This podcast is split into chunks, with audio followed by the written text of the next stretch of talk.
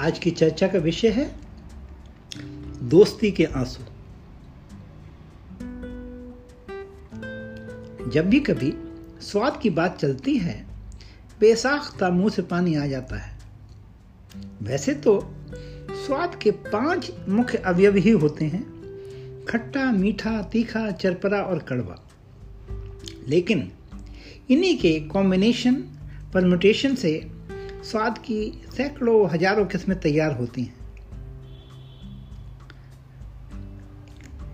दिल्ली में घंटे वाले की जलेबी, बरेली में किप्स का समोसा हजरतगंज लखनऊ में टोकरी की चाट।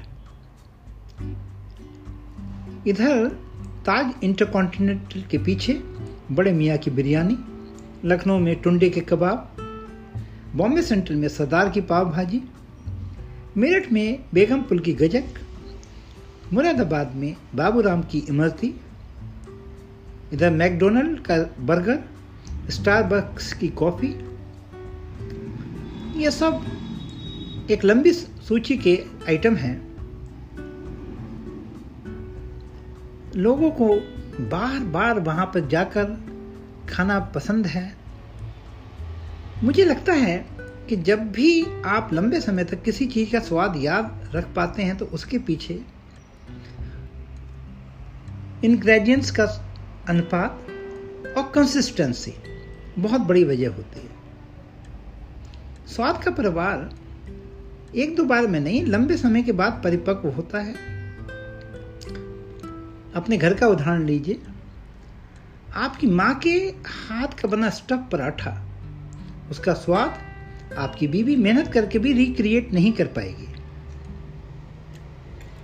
विभिन्न क्षेत्रों, अंचलों और देशों के लोगों को भले ही वो कुछ भी खा लें, लेकिन भोजन की असली संतुष्टि अपने जैसे खाने से ही हो पाती है।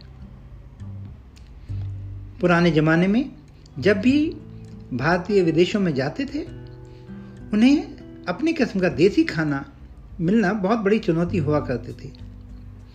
जब से काम के सिलसिले में सैर सपाटे के लिए और अन्य कारणों से भारतीयों ने विदेशों में जाना शुरू किया है।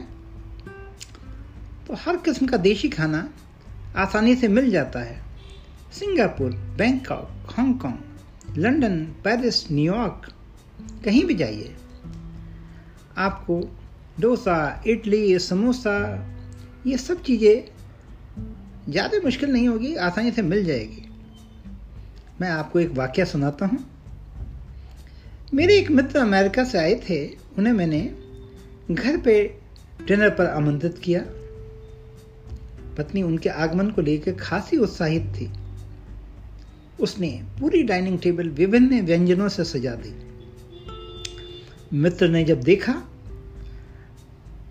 वो तो अभिभूत हो गए। खाना शुरू हुआ। मित्र की आँखों से अश्रुधारा प्रवाहित होनी शुरू हो गई। पत्नी ने पूछा, कहने लगे, मैं बहुत खुश हूँ। ये खुशी के आँसू हैं। पत्नी का दिन बन गया, गदगद हो गई।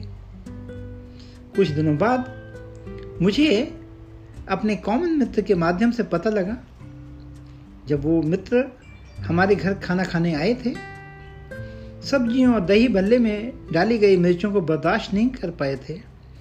और जिसे मेरी पत्नी खुशी के आँसू समझ रही थी दरअसल में वो दर्द था जो तीखेपन के कारण उनको प्रभावित कर रहा था। फिर दो वर्ष के बाद जब मैं अमेरिका गया और इन मित्र के घर पहुँचा, खाना खाने का अवसर मिला तो पता चला कि वो लोग बिल्कुल ब्लैंड खाना खाते हैं। उस खाने को जब मैंने खाने की कोशिश की, मुझे लगा कि निगलना बहुत मुश्किल है। मित्रों, किस्सा ये है कि स्वाद आसानी से विकसित नहीं होता है और अपने किस्म का खाना ही आपको ज़्यादा अच्छा लगता है। किसी भी अतिथि को भोजन पर आमंत्रित करना हो, पहले उसके मिर्च मसालों के प्रेफरेंस को ठोक बजाकर पूछ लें। तो जो असुविधा मेरे अमेरिकी मित्र को हुई थी वैसी शायद आपके मित्रों को नहीं होगी।